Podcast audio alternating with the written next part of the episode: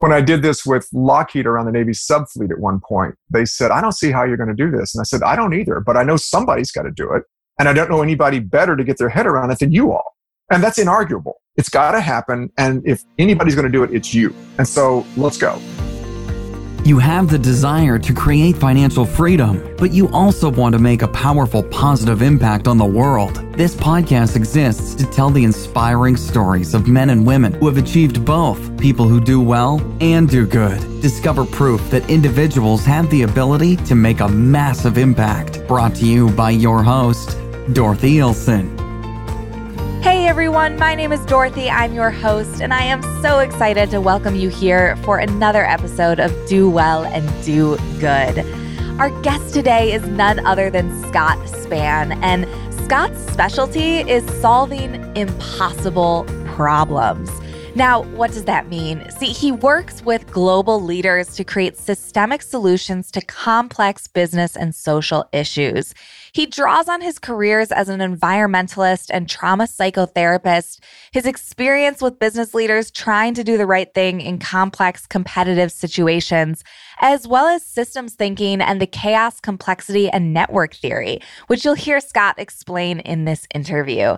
Scott draws inspiration from his time in nature as a cowboy, a hunter, and a sailor, and by his lifelong training as an internationally competitive athlete. I've got to say, Scott is one of the most positive and uplifting people that I know, and I'm so excited for you to hear our conversation. So, without further ado, here's Scott. Scott, thank you so much for coming on the show today. I'm really excited to have you. Oh, I'm delighted to be here. Well, I'd love to kick it off by hearing what you are most pumped about in your life right now. What I'm most pumped about is the the opportunity inside the seeming, I don't know, crisis, chaos, upset that's arising right now. The thing that really excites me about it is the only way out of some of the messes we've created, whether they're environmental messes or social messes or political or economic, really is for all of us to make it out. it's not like we can continue to polarize or fracture or blame or point. We have to solve what's going on in physical reality. And we have to solve it based not on our ideologies, but on how does reality actually work? The reality of what it means to be human, the reality of what it means to be inside of complex systems.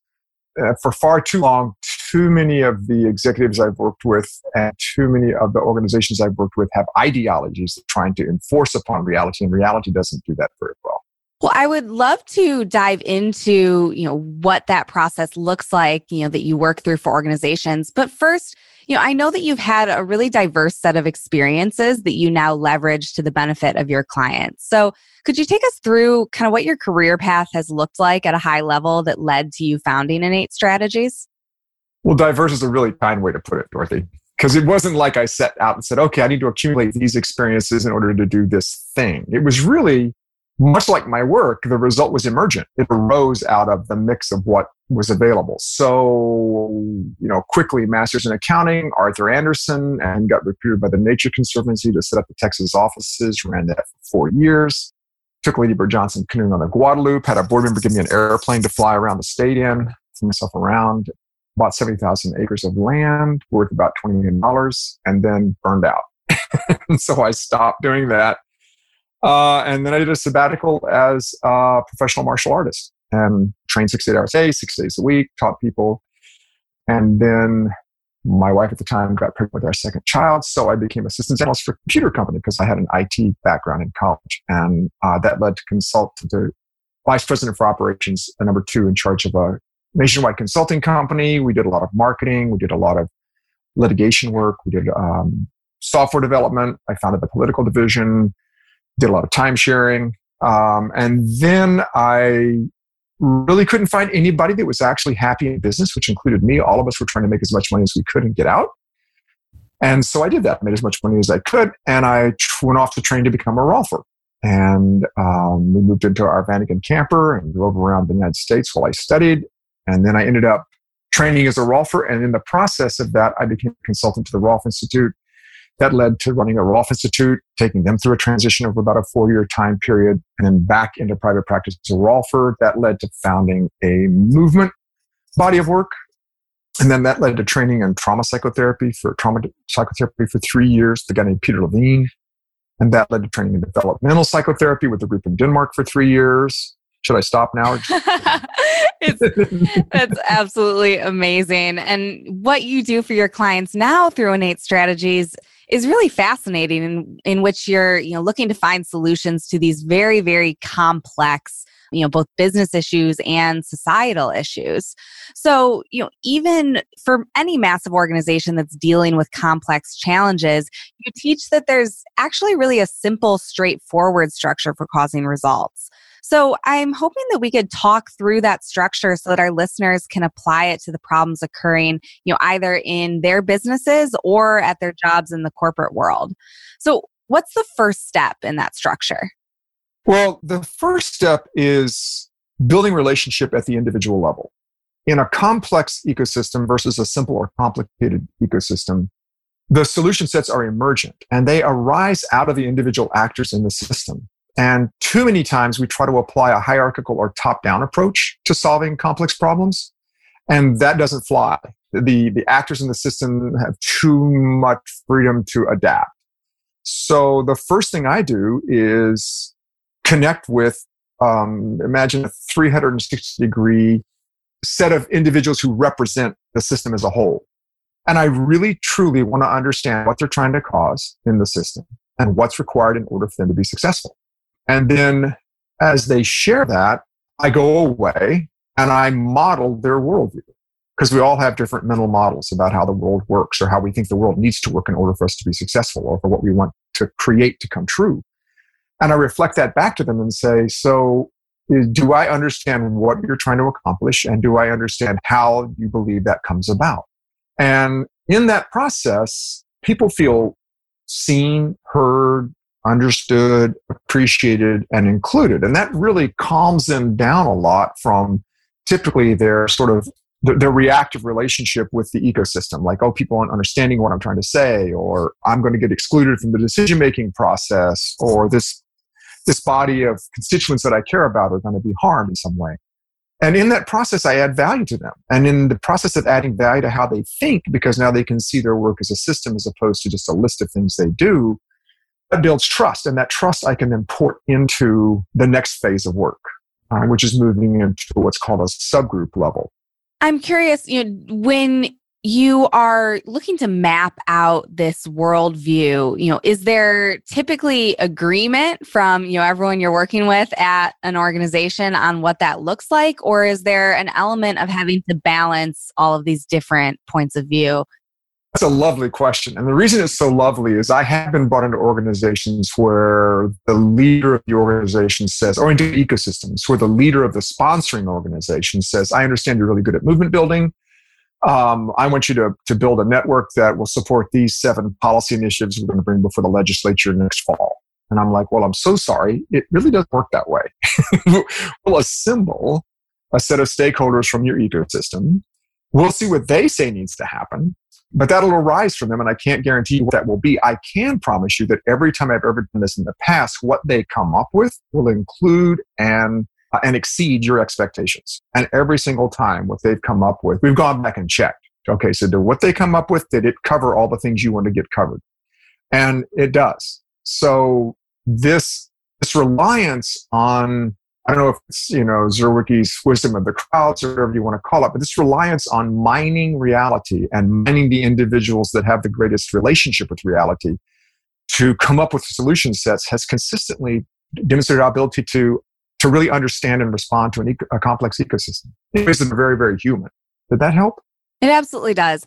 And so once you have, you know, found that agreement on on what reality looks like in this organization, you know, what that worldview is, uh, how do you then take that a step deeper to understand what's causing it and and thus what's causing the problems? Sure. So um, I'll back up one step. When I have all those individual maps, imagine I have like 30 of these individual perspectives. Then I have to sit down and integrate those. And so imagine I scatter them out all over the floor and I ask myself, okay, all of these different perspectives actually do have to fit together in physical reality. And they actually do. They're working in physical reality with one another now. When they fit together, how do they fit together? which perspectives or which set of actors bump into each other, which ones are naturally aligned, where are there conflicts, and how do we resolve those conflicts over time. When I've been interviewing those individuals, typically there are themes that emerge, like someone who's working in in the domain of economic development might actually care about the environment or someone that's working in the environment might actually be doing building a wind farm because they want to make money. So where they are in the system doesn't necessarily line up with what their passion is. So the first step before coming up with the solution set is to bring them together in those affinity groups and have them realize this really important thing that came out of system centered group psychotherapy, which was another domain of study for me that we didn't talk about when I was running through my background. But the key there, according to Yvonne Agazarian, the woman who founded that domain, you know, we'll never get a diverse group of individuals to have an authentic conversation because they're too concerned about being seen, heard, understood, appreciated, and included. She says this really interesting thing. If the first discriminate and understand the differences among the apparently similar, before we can appreciate and integrate the similarities among the apparently different. So what that means is I have to bring people together in affinity groups. Like when the first time I did this, the process had blown up and I was brought in to try to put it back together again. So I couldn't bring the environmentalists into the room with the utility executive at the same time. The charge was too great, but I could bring all the environmentalists together and I could bring all the utility and regulator people together. So when I brought the environmentalists together, the first five or 10 minutes, it was great. They were all patting each other on the back and smiling and laughing and saying we get to do this without the legislators or the regulators or whatever. But within about 10 minutes, it was a bit of a cat fight. It was like, no, it's the air. No, it's the trees. No, it's the water. No, it's the soils. And you could see they all had pretty strong opinions about how the environment needed to be handled. But luckily, the charge wasn't so great that it blew the container. We were able to work them through to a common goal and a common understanding of how that goal was doing over time and a common understanding of what had to happen to that goal in what tight time frame in order for that goal to survive. From that perspective, we were able to have them then look at the integrated map. Once they had a charge in their body, once they were emotionally peaked, once they had a shared understanding of, of how the system was treating their goal, from that place, they could more accurately, more rigorously, more more fully explore the map. And once the map is explored by these different groups, the utilities and the environmentalists and the policymakers and the economics people, then we've got a solid map that's been run through about four or five times by four or five different groups. So we've had about 60 people look at this map. Once the map is solid, then we can run a series of analyses on it. So we look at, we use a piece of software called a cross impact matrix analysis that is used by the intelligence services to identify nodes of high opportunity and networks of great uncertainty. We look at system archetypes like tragedy of the commons or success to the successful or growth and underinvestment. We look at how the different resources are trending in the system. And by that I mean if a resource is at a level of five on a scale of one to 10, what's important to know is that on a five on the way up or a five on the way down. Because if it's on the way up, then we just tweak it. If it's on the way down, we have to flip it. So things like that we look at, and we come up then with this. Imagine you're picking up a system and you're looking at it, you know, through through one lens and then flipping at it, looking at another, and then another, and pretty soon you say, you know, no matter how we looked at this system, this one variable or these three variables showed up in every single view, and then these 10 variables showed up in four out of the five, and then these 20 in three out of the five. And so then you get this pile of resources that have varying degree of significance in the system, and that serves as kind of the portfolio that just informs decision making. And then you turn to the decision makers, the, the people in the room that you map, and you ask them, okay, so what do you think the levers are in the system? And they come up typically almost invariably with like no more than five to seven things that they believe if we can focus on these five to seven, we'll be able to turn the system in the direction it needs to go. So when you have all of these people with varying priorities and you know varying perspectives, how do you kind of cut through the noise to you know figure out what actions you know what levers are going to have the greatest impact you know for the common goal well the the beauty of it is that almost so first of all everything on that systems map is important okay? So so we need to know that we're not leaving anybody out. There's like oh you know some some people begin and think oh my god if you're going to come up with a solution will it include me? It's back to that am i going to be included and appreciated understood and all of that. And it's like saying well um, you know the, the heart is most important and then comes the brain. And by the way, please don't cut off my big toe because I'll fall over when I try to walk. It's not like we can leave anything behind. Because the map is laid out using principles from system dynamics and systems thinking, there is literally a math to it. And the reason for walking everybody through it is that we agree this is the math of our system, really, the, the physical reality of what causes what. So we're, we're all uh, aligned about the structure of reality. And then we're aligned about the analyses because I take them all through the analyses. And then we, you know, I don't ever mention the word consensus, like we've got to come to consensus, but consensus emerges out of the process. It's really beautiful. I don't think I've ever used the word consensus, but we always come out aligned around what those five to seven levers are. And, and, and then the, the other beauty is that, you know, Ken Wilber says this thing that I really long appreciated, along with many things he said, but one of them he says, you know, I've never met anyone who's so stupid that there's not something right in what they say. There's not some truth in what they're saying, you know, like, and, and I think the same applies here. Not that people are so stupid at all, but most of the time, what people want does have a role. It's a matter of the sequencing. Like I'll be advocating for my most important thing first because I don't, you know, God, you can't forget this thing. But when I see it in the out of that great big map, we take those levers and we extract what we call the strategy map, which is a distillation of the 150 or so things in the map down to about 10 or 15. And then we sequence it because that's what you see is like, oh, the thing you care about, it's totally important, but it's third. You need three months to build this resource and then a year to build that second resource and then your thing will be ready. And oh by the way there are things you need to start doing now to make sure that's ready you know a year and three months from now.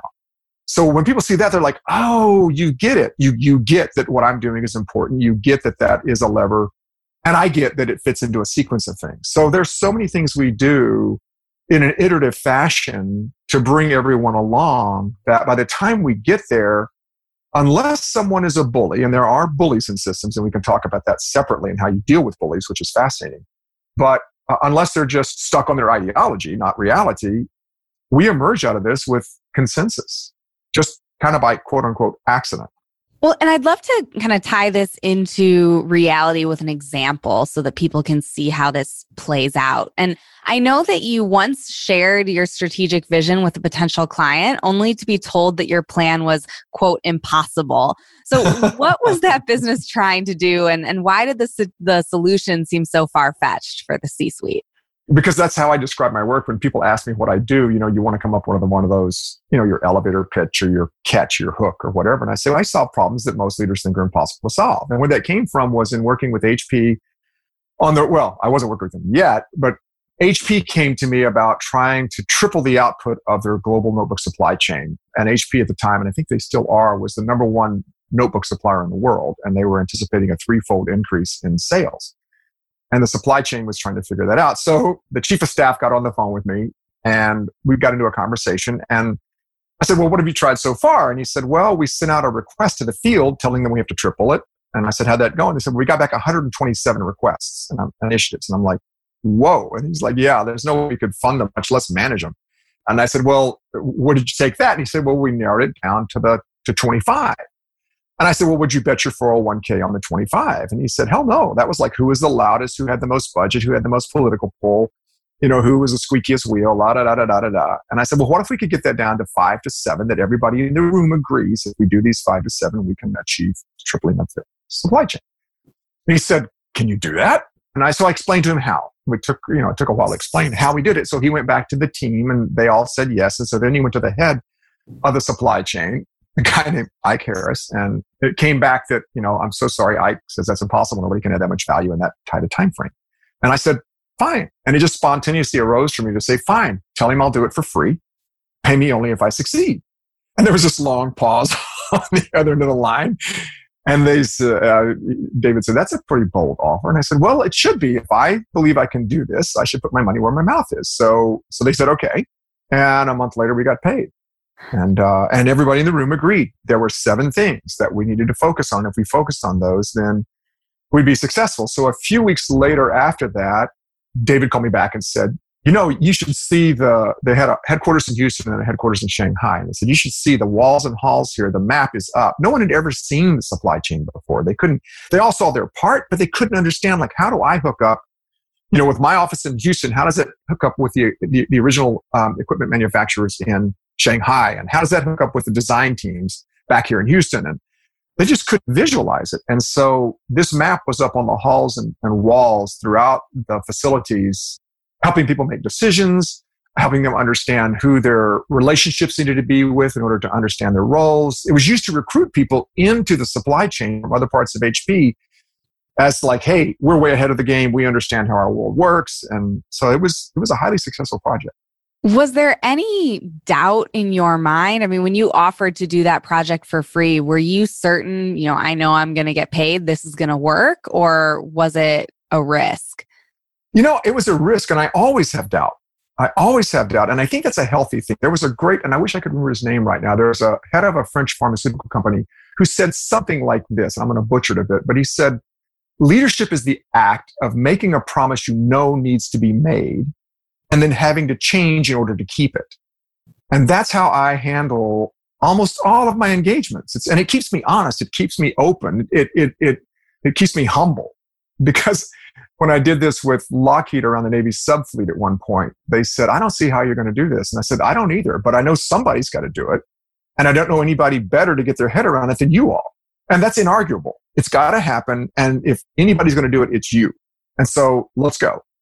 And I do have a methodology that I feel confident in the methodology. I'm always worried that it's not going to turn out. But uh, I don't think that's a paranoia or a dysfunctional worry. It's just a healthy, like honesty. It's a healthy curiosity. And it's a healthy commitment to doing the very best I can for people. I know in organizations, large and small, when you're trying to, you know, see through all of the different possibilities and find, you know, what are those five, six, seven things that are really going to move the needle. One of the challenges is implementing, you know, those systems and then, on, you know, seeing them fall by the wayside weeks or months later. So how can we set ourselves up for success and ensure that what we're doing is going to be sustainable and will really stick for the long term? I'm more alive in my body now that you asked that question than I was a moment ago because that is the trick. And I think that's the one thing that this work embodies that system dynamics in general doesn't. System dynamics has been around since the 50s, if not before. And Jay Forrester really nailed it in the field with his books like Urban Dynamics and, and other things like that. And it's been a brilliant, beautiful body of work, but it's not taken off. People haven't really picked it up. And I think it's because they've forgotten or it didn't really include, at least not in most of the literature, the human element. what I mean by the human element is the ability to come up with the systemic solution in such a way that you bring every single individual in the process along with it and not just along with it cognitively but emotionally so I had this grid that came up when I was teaching a class in Atlanta years ago where, you know, where we're building two things at six organic levels. So we're building relationship, the human side, the psychological side for my psychological training, and we're building clarity, the system dynamics and complexity side at these six organic levels. So at the level of the self, at the level of another, at the level of a team, an organization, constituency or a marketplace, and then level of an ecosystem, whether it's a natural social ecosystem. So if you build relationship and clarity at the level of the self, that's the first time that leadership emerges. Like you shouldn't follow me if I'm not in relationship with myself. And if I'm not clear, you'd be a fool to follow me. That does happen, but you'd be a fool to follow me. and at the level of the team, uh, sorry, uh, with another, like you and I right now, trust emerges. At the level of a team, innovation. At the level of an organization, execution at the level of the network or the marketplace or the constituency, scalability, and at the level of the ecosystem, sustainability. So if you look at that list of those six qualities that emerge when you build relationship and clarity really thoughtfully, that's a killer, you know, change agent list. Uh, leadership, trust, innovation, execution, scalability, and sustainability. I mean, that's like the the holy grail of what we sought when I was in OD and cultural change and and all that sort of stuff. But because you start at the level of the individual and you build that again and again and again, you're reinforcing that. It's like a helix, it's like a, a spiral. It's like you, you, you revisit the individual at the team level and at the organizational level. So by the time you get to the end, people literally have embedded in their nervous systems the validity of this and that they're included and that what they care about can only happen if this whole thing, if this whole enterprise succeeds. Mm-hmm. So when you set that up, now you've got yourself some runway, some emotional and intellectual runway with the individuals involved. And then the important thing is to make sure that that runway pays off. And so the, the first thing we do, we do, uh, once we've got the leverage points identified, then we do a strategy offsite. And in that strategy offsite, people self assign themselves to levers. We want them to go where their energy is. And once they're self assigned to a lever, the group comes up with a goal for that lever, and the goal has to be measurable and time specific so that it's real. And once they come up with a measurable time specific goal, then each individual has to come up with at least three strategies for achieving that goal. And the reason for three is you don't want them saying, oh, oh, oh, the answer is my thing. The thing I've done for the last 20 years. That's the answer. No, no, no. You have to come up with three. And then they settle on one. And then they work out, okay, then what are the different phases of the strategy and the different steps to be taken and the different roles to fill those steps. And at the end of all that, you say, do you, are you willing to take one more step? And that one more step is in stepping into to these 90 day cycles of work. And the reason for 90 day cycles of work is people will commit to 90 days. The foundations will fund 90 days. They might not fund three years, but they'll fund 90 days. And in those 90 days, then you have to be sure that you establish different ways of working, ways that are not hierarchical, ways that align more with how self-organizing networks work. So a, a quick example of that would be the, uh, there's a, a, video on, you can Google something called boids, B-O-I-D-S which is kind of a play on birds. And you may have seen it on the internet where there are these, this guy, a complexity theorist, I forget Chris's last name, but he developed this. He was curious, like, how do birds flock? And he realized there's simply four rules. The rules are separation, don't bang my wings. Cohesion, you know, don't get so far that we're not a flock. Alignment, follow the heading of the three birds in your field view, and avoidance. Don't hit a rock or a tree or a building or something like that. And when you program those little agents with that, they flock. And the same thing is true for us as humans. I mean, you know, like if you look, I think you have looked at my website and you know about my principles about people are trying to do the right things. It's just not always straightforward in a complex system. We're designed to collaborate and succeed. I really believe that, or I choose to believe that. And it's my experience. So we have to figure out, and it's entirely possible to figure out, and we have successfully done it, create ways for us to sort of flock as a network to be able to achieve a goal. So it's important that you get that runway and then of trust and those things. And then, then you actually then inside of that runway, you succeed so that people want to take the next step and the next step and the next step. And we did this in Vermont, the farm to school system. They agreed to a 90 day project. At the end of 90 days, they submitted their proposals to the Vermont Community Foundation. The Vermont Community Foundation said this is the most comprehensive and cohesive set of proposals we've ever received. We're going to fund them all, and we're going to fund Betsy Rosenbluth, who's he- helping to shepherd this network for 18 months. And then some period of time later, the foundation came back and said, You're the most successful project in our portfolio. Here's a quarter of a million dollars. Tell us what you're going to do with it, and it's yours. And then the next thing that happened was the state then was entertaining giving them a grant of $400,000. So this way of working allows people in, it's, it's like it has a ton of integrity because we're not asking you to, we're asking you to try something new. And if you like it, then do more. And if you like it, then do more. And it just builds like that. Well, this individual element that you're talking about is, you know, obviously critical. And so, you know, for anyone who's listening who, you know, is working in a job, you know, on a team, what do you do when there's someone in your system that isn't cooperating? You, you mentioned bullies in a system. When you do have, you know, individuals who aren't you know maybe willing to change or you know willing to kind of shift their their thinking uh, and the way that they approach the system how do you deal with that well you actually hold them close. And i don't mean like hold your enemies close and your you know, like your friends close your enemies closer. It's not like that. It's like it's like with my son like when he misbehaves instead of what is tempting to do which is to distance him and get upset with him i actually pull him close and, and, and i hold him close and i connect with him. So when I run across someone who disagrees with our approach, it, it, just happened the other day on a project. I'm working on the North Bay Fire Recovery uh, in Sonoma County after all those devastating fires last year.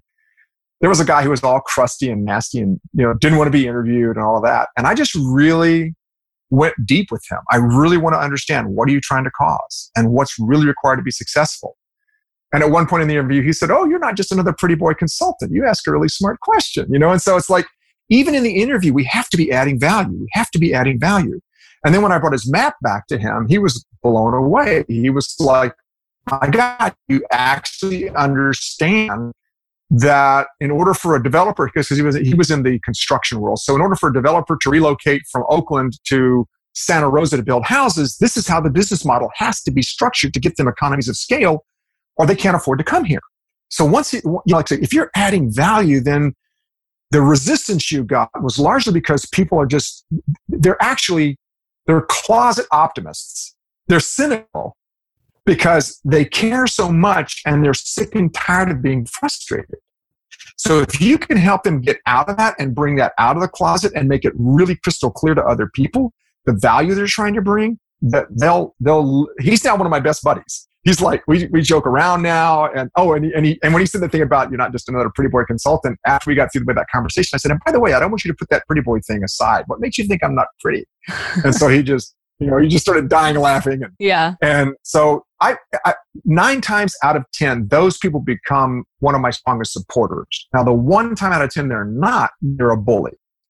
And they've got an agenda and they're trying to run their agenda through their group. And they're, and i had one in a project one of the first of these kind of projects that was a bully. And the only reason he was in the room was he was invited because if you didn't invite him he would hurt you because he had political connections and things like that. And he would try to sabotage your funding requests or your your legislative requests or whatever and so he continued to try to disrupt the process throughout the uh, what was it nine yeah the nine months of the process and there finally came a point in the group when we were all together, not just the subgroups, but the whole group was together.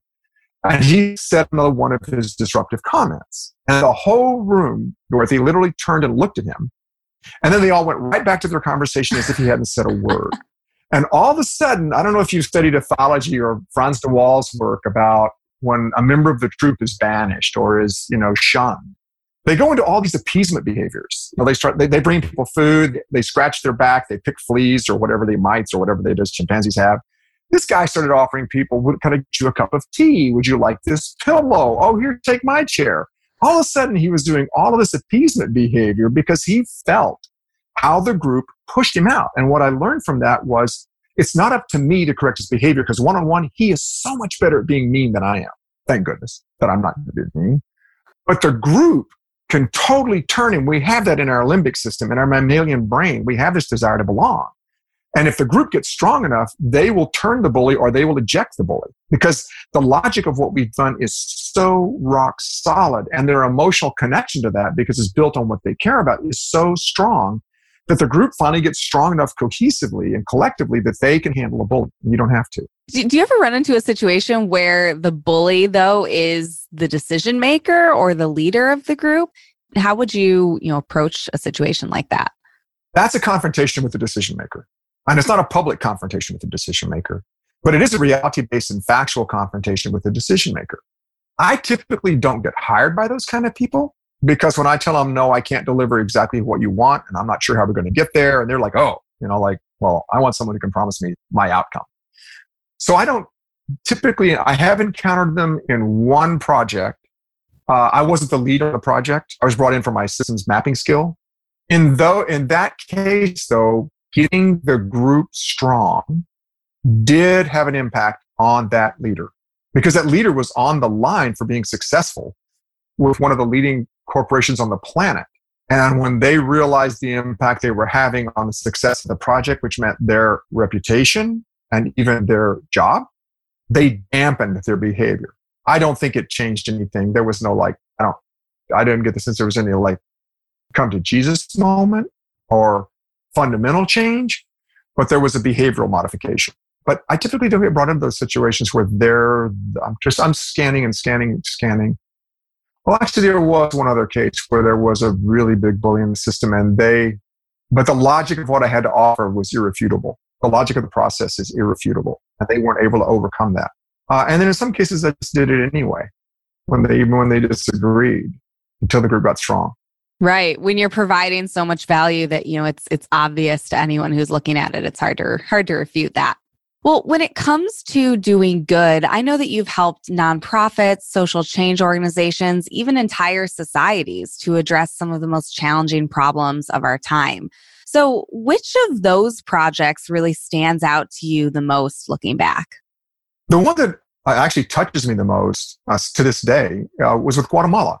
We, a friend of mine, Jim Ritchie Dunham, and I had done a pro bono project for Care Latin America and that led to our conclusion in that pro bono project of, of saying to them, well, you guys are the perfect, you know, organization to broker the exchange of, you know, between funders and service providers in Guatemala because you understand the fundamental dynamics of poverty. And they said, The what?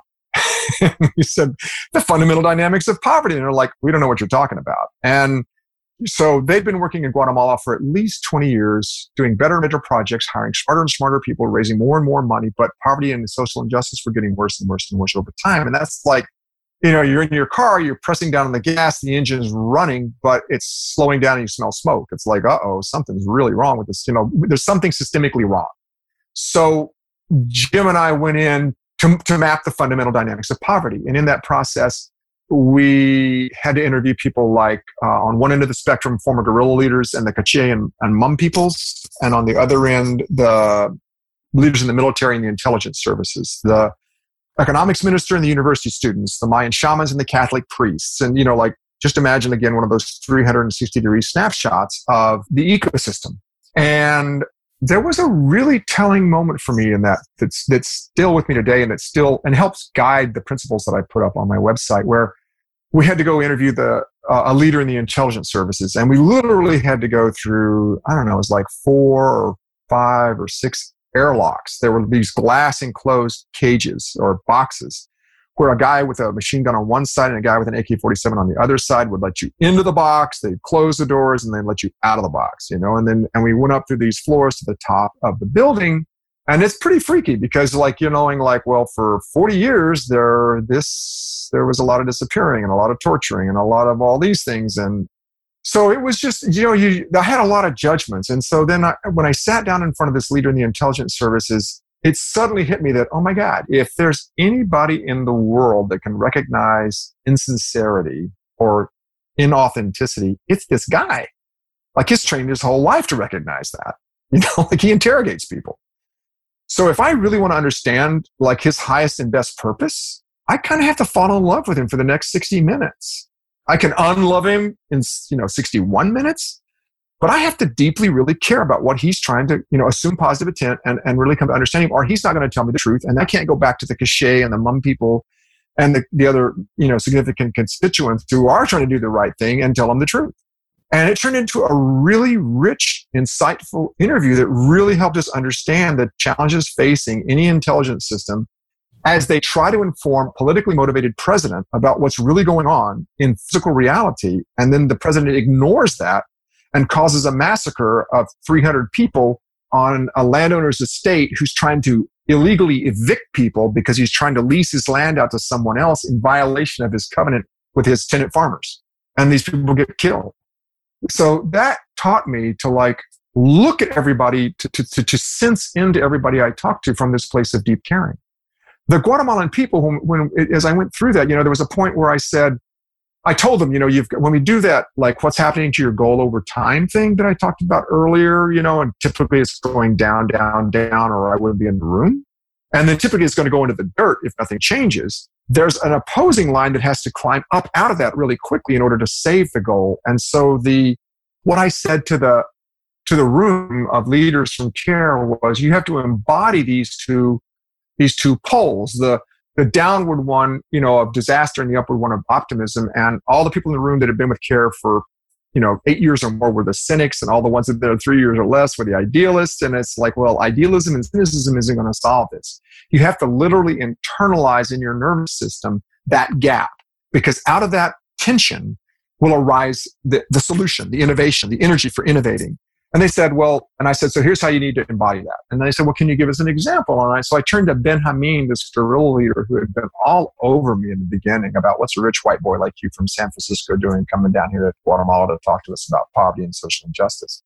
I said, Ben Hameen, you need to take me out in the interior and you need to make me cry because I have to have inside of me the same emotional energy that you have if I have any hope of designing in a way that supports you. And he did. So put me in the back of a Land Cruiser along with Jim and drove me around for five days until I wept. And then he brought me back.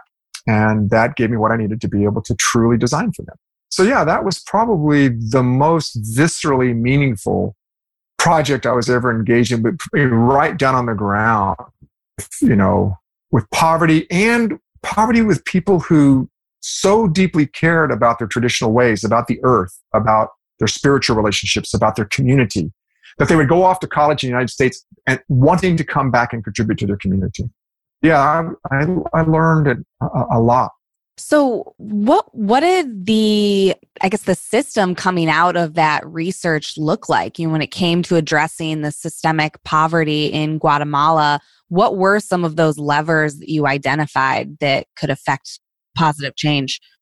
Again, a great question because um, there were a couple of things that came out of that. One, when we brought everybody into the room to take a look at the map, you know, these these 30 odd people that we'd interviewed from all of these different perspectives, the peace accords and the health ministry and the educational system. And uh, when we brought them all together and walked them through the map, or actually the people from CARE walked them through the map because we, we couldn't leave there without them owning the map. So they walked them through the map suddenly they were able to see that most of their conflicts were structural, they weren't personal. And an example would be like, oh, so you folks over in the president's office, you don't realize that when you do a political favor for the president's biggest political supporter, that when you grant them a tax subsidy or i mean a subsidy or a tax break or something like that that the road that would have gotten our corn to market from our little village doesn't get built three years from now. Like it's not it's not done and we can't get our corn to market and our economy collapses. You're not trying to destroy our way of life or eliminate my people or you're just satisfying the goal that you're aware of without understanding what it, the impact it has across the system. And there were several examples of that. And so once they realized that it was a structural issue, then they began to form networks to keep each other informed. So for example, the I forget Freddie's last name, but he was a colonel in the Air Force and he ran the, the, the military strategic unit for Guatemalan military. He began to invite the former guerrilla leaders to his uh, monthly briefing sessions to keep them apprised of the security issues facing Guatemala, because now their security issues were external, not internal any longer, now that the peace accords have been signed and, and all of that. The health minister set up a network database where before people went out and worked in different geographies around different issues and they wouldn't even know they were in the same community together. So he created a database where you could see like you know what organization is in what geography doing what kind of a project and who's the contact and what's the contact information. You could go to this database if you were doing an agricultural project and there needed to be an educational element you know to inform people about how to work in this way in a more in a more scalable way you could hook up with the educator, you know, people and do that. So they began to form these networks, basically, which is how you respond in complex adaptive systems. Uh, is through self-organizing networks versus hierarchies, because hierarchies can't scale at the rate and, and they bottleneck information and action rather than facilitate it. They began to form these kind of networks. So that was sort of one outcome of it. Another outcome of it was the realization that the and this the the the, the levers that came out, and I'm not sure I can remember them all right now but it was a very small set of, again, it was like six or seven uh, variables out of the whole map. And at the heart of it was the social fabric of the indigenous peoples, which represented 70% of the population and represented the bulk of the poor in, in the system, uh, the and Mam peoples. The social fabric was at the heart of it, but the beginning of the social fabric was the unique Mayan identity the under, you know, the, the, felt sense of a Mayan identity. And what was fascinating was that the Mayans were trying to live in their traditional ways, their earth keeping ways, their spirit keeping ways, and the Guatemalan government set out hierarchically to define Guatemalan identity, just to define Mayan identity. And it's like, no, no, no, no, that's not your job because in Guatemala there was this thing like you couldn't carry the Virgin Mary in the parade unless you could prove your lineage seven generations back did not contain any Mayan blood. Uh, this was back at the time that we were doing this. So it was a, a, you know, almost like a caste system. So to have the Guatemalan government, which was largely comprised of the elites, define my identity was like so off base that it's not even funny.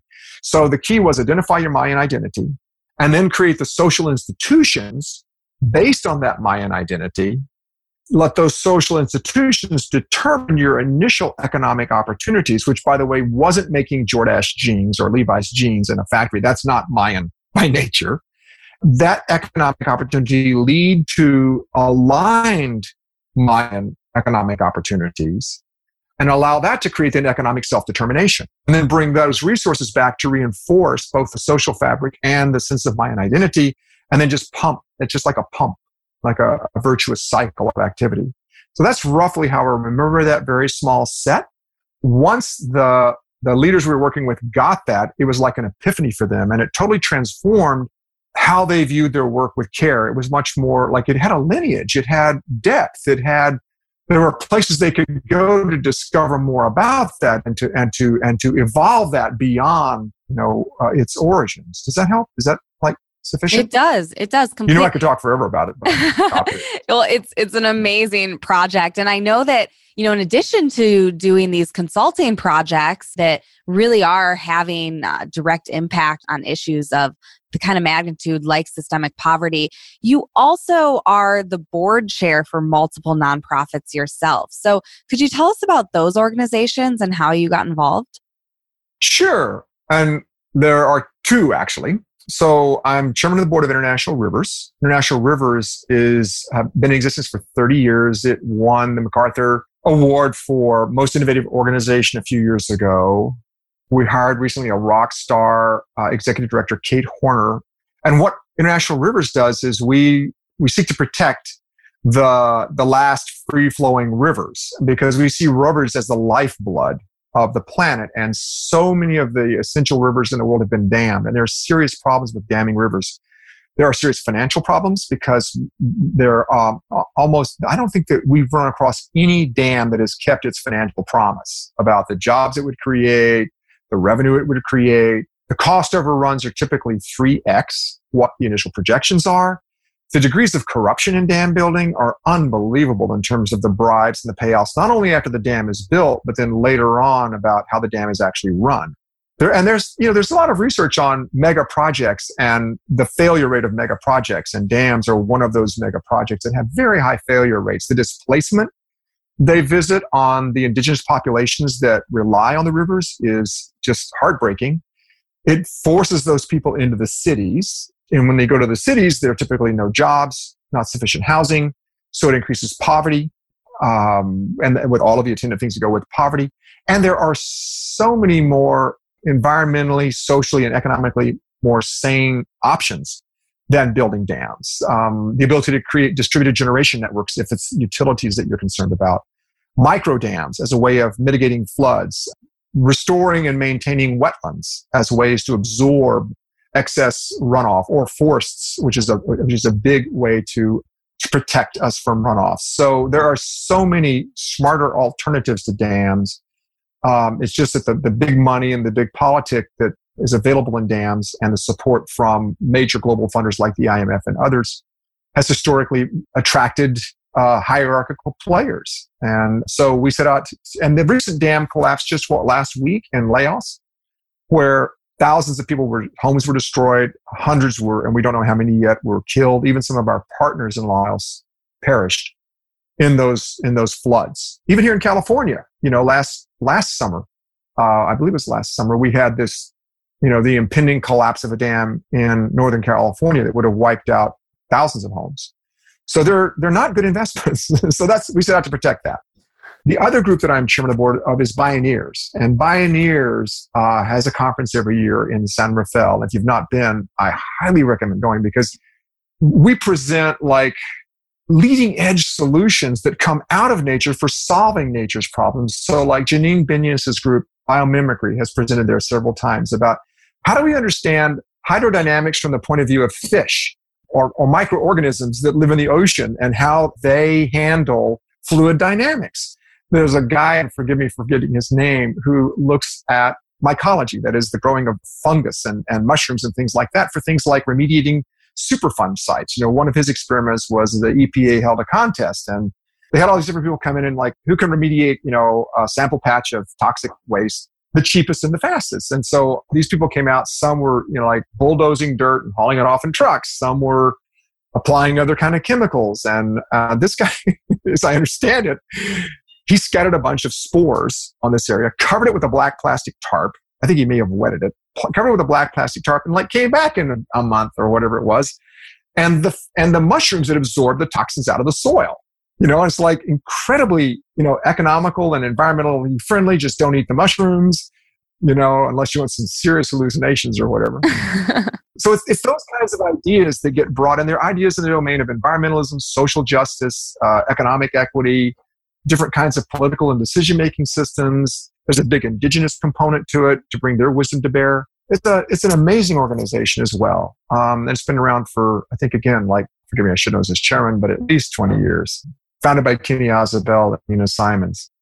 It's a really inspiring thing to go to. Yeah. Well, Scott, thank you so much for everything that you've shared with us today. Unfortunately, we are running out of time, so I'd like to move into what I call the impact round. So I'm going to ask you a series of questions, and I'd like for you to just respond with the first answer that pops into your head. You ready? Happy to. Yeah. All right. So, who has been the most impactful person in your journey to do well and achieve financial success? You know, I don't have my I guess it would be someone almost like a Napoleon Hill or people in the, and I'm reluctant to say that because my, my path to financial success has been a challenging one because I've gone up and down. You know, when I left Arthur Andersen to go to the Nature Conservancy, I took a pay cut.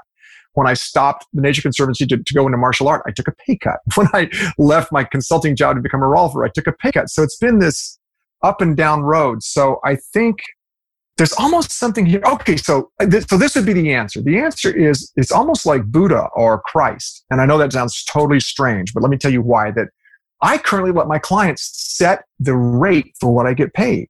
I send them a spreadsheet with all the tasks and how much time it's going to take me and a range of what I've typically been paid. And I say, you set the rate, I'll do the work. And that's an act of service. That's an act of love. That's, and it builds tremendous trust and it actually calls out in them their deepest humanity about being right and fair, which is what I think people want to do, but they're not often, they're, they're not trusted enough to do that. So I would have to say it's, it's choosing to believe that people are fundamentally good and then designing an economic system that feeds off of that or facilitates that. And as I say that, that sounds true.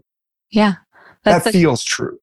It's such a unique answer and I completely understand what you're saying. That's very powerful. Most people they they just don't have the trust to, you know, put their paycheck in the hands of their clients but you're right you know most people they want to they want to compensate you for the work that you're doing and the value that you're providing and so you know if you can just trust people a little bit deeper and you know believe in the good of of everyone you're working with uh, that can be very rewarding it sounds like oh, I was abused one time, but it was by a trust funder. So, uh, but other than that, it's been great. so, Scott, who has been the most impactful person in feeding your drive to do good and make an impact? It's the people that I work with, actually. I started to say Christ and Buddha and Muhammad, and, you know, again, and the Course in Miracles and the Way of Mastery and Tolle's Now and Byron Katie and about, you know, like being just being present to people's deepest yearnings, to people's deepest carings, and, and to cut through their cynicism or even their idealism, you know, and, and to get to like, to get to something heartfelt. And when I can touch that, can, as you can tell probably from my tone of voice and my pace now, how it's shifted, that feeds me. That inspires me. Yeah. So I say that people, like when I was a trauma psychotherapist, oh my God, people coming, like even psychotics showing up that were broken from what had been done to them and having them watch them unravel things like torture and gunshots and you know abuse and fiery plane crashes and have them unwind that and then have their true humanity arise up out of that and then champion that such that they're stronger because of their trauma than they were before? Oh my god like th- th- knowing that that is what is inside of us that's i would say it's it's my clients that move me the most. Yeah and when you're having a bad day or you find yourself in a negative headspace, you know, what do you do to get yourself out of that funk? I'm really careful never to fall in the ditch, just never to get into that funk. So I begin every morning with my own set of prayer. And if I take the time, meditation, but I sit out, I live and work on a sailboat in Sausalito. So that's one way that I make sure that I'm in good shape. I take good care of my body. I'm on a ketogenic diet. I do super slow strength training. I compete internationally in, in, a, in a sport I love. And keeping my body alive and healthy is a big piece of that. And then just little practices like when someone at the store says, Have a nice day, my response is always, I promise. It's true. You know, like I just, I don't have bad days. I have challenging days. I have hard days. I have busy days. But by not allowing myself so so for example like with my son I, I promised him years ago never to get angry with him because anger is an indulgence it's like too much alcohol or too much chocolate I could choose to indulge myself in my misery, like in destructive emotions. The Dalai Lama talks about. Well, there's a there's a section there where the Buddhists actually don't understand it when our psychologists say, well, what about the mood people are in? And they're like, moods, what are moods? And the Buddhists literally don't understand mood, you know, because it's like, and I, the way I interpret that is moods are a form of indulgence. I can indulge in self-pity. I can indulge in, in criticism. I can indulge in making someone wrong. It's like, that's just, you know, like there's so much more. I mean, we live in an incredibly abundant universe. And I mean, if you just look around at all of the material abundance, if you look at the grass trying to grow up out of the cracks on the freeway, it's like, it's like, it's all around us. So like focus on what's working. You know, like another piece of that is like being in the presence of what you're for, not what you're against. Like if I'm going down the mountain on my road, mountain bike and I go, don't hit the rock, don't hit the rock, you know, you know what happens. But if instead I'm like, take the path to the left, boom, my whole body, my whole organism wants to do that. And it's a very natural organic thing. So what am I for? If I can get in the presence of what I'm for, I'm no longer anxious. I'm no longer confused. I'm no longer upset. I'm inspired. I encourage everyone to back this up and listen to that again because that is so powerful what Scott just shared. If we can, you know, shift ourselves to having this abundance mindset and realizing that there really is a plethora of everything it is that we're wanting, it completely shifts the way that you show up in the world, the way that you interact with your clients, your team, the people you're working with. Um, it really changes everything. So then, Scott, what book do you find yourself recommending to people most often? You're getting really personal now, aren't you? Let's see. there are actually, I would say there are three. And again, it, they're on the spiritual end of things. I think Tolle's Now, I go back to again and again. And Byron Katie's Loving What Is, like her, her process, uh, it's really, it really helped me. Now it's just kind of automatic. One that really did help me a lot that I worked with for, I don't know, 18 months or two years was one called The Way of Mastery. And it's one of those channeled kind of things. I did work with A Course in Miracles for three years, but it just beat the hell out of my ego. And, and it, it was a very, I'm, I needed it. But The Way of Mastery is a much gentler one. But again, I, most of my stuff is rooted in a, in a set of spiritual beliefs. So it may not be everybody's, you know, cup of tea and there, there are others if you want like more about complexity theory or system dynamics or ethology. But yeah. Yeah. Well, we will definitely link to those in the show notes. So then last one, Scott, what is the worst piece of advice you've heard related to success? And then on the flip side, what's the best piece of advice you'd give to our listeners? I think some of the worst pieces of advice I've heard have come from those who have encouraged me to take care of myself in a situation to make sure I'm not getting, you know, quote unquote screwed by a client. And yeah, and that that then comes out of a fear-based mentality, and then that sets up my nervous system to be like largely operating out of my hindbrain, uh, which is not that's that's your like lizard, snake, you know, reptile brain. That's not the most creative space to be in. There, there came a time in my career where I actually made a list. Things weren't going well. I made a list of everything that I was doing. And then I made a list of the opposite of all of that. And I started doing the opposite of all of that.